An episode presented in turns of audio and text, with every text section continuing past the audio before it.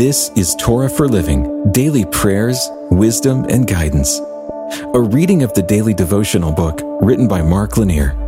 We're sharing scripture and insights from the Torah, and today we continue in Genesis chapter 28, verses 20 and 21. Then Jacob made a vow, saying, If God will be with me and will keep me in this way that I go, and will give me bread to eat and clothing to wear, so that I come again to my father's house in peace, then the Lord shall be my God.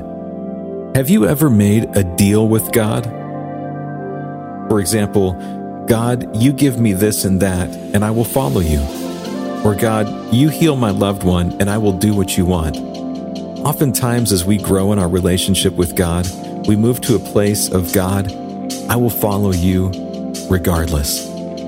This passage is instructive not because it affirms the deal making approach in relating to God, but rather because it offers insight into why and how we move into a more mature walk with God.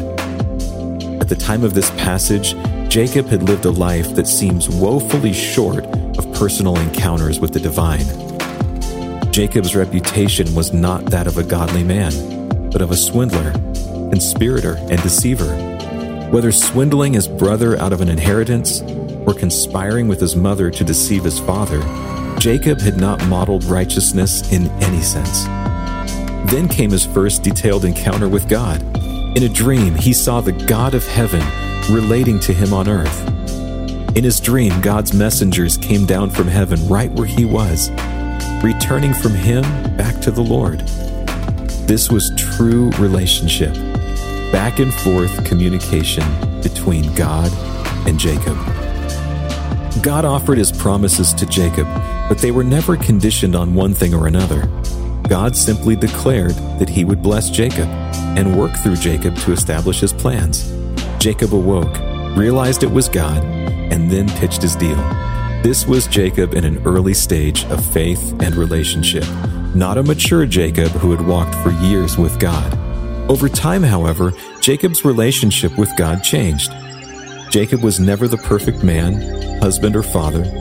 But almost two decades later, when Jacob is returning to his homeland, we see a different Jacob. Jacob is scared to return to his brother who had vowed to kill him.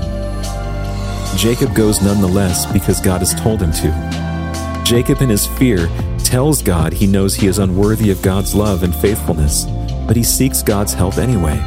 This maturity is a touching departure from his young, brash, let's make a deal days.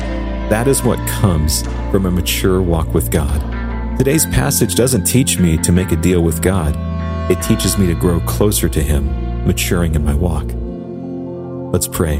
Lord, may I learn more about you and grow in my walk with you. In your name, amen. This has been a reading of the daily devotional book, Torah for Living. It's written by Mark Lanier, author, lawyer, and founder of the Lanier Theological Library. You can find out more about the book in the show notes. And you can hear even more podcasts, watch videos, and read blogs and devotions that we hope will strengthen your faith right now at hopeondemand.com.